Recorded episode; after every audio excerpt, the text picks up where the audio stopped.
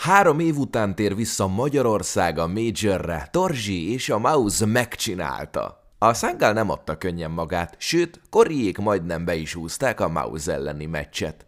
A Maus egy szoros meccsen győzte le a Sangát tegnap este, Infernon 19-16-ra győztek, aztán kikaptak Vertigón 16-9-re, és végül Ancienton 16-12-re győzedelmeskedtek. Ezzel a magyar játékosok rangadóján Torzsi szerezte meg az indulási jogot élete első majorére. A 20 éves AVP-s azután játszott Rióban, hogy kevesebb, mint egy évvel ezelőttig még Vacbanja volt. Most a Valve tavalyi szabályozásának, valamint a nehezebb idők során mutatott teljesítménynek és kitartásnak köszönhetően megválthatta magát, és ő lehet a Cségó történetének második magyar major résztvevője Deadfox óta, aki a 2019-es AIM Katowice Majoron képviselte utoljára Magyarországot.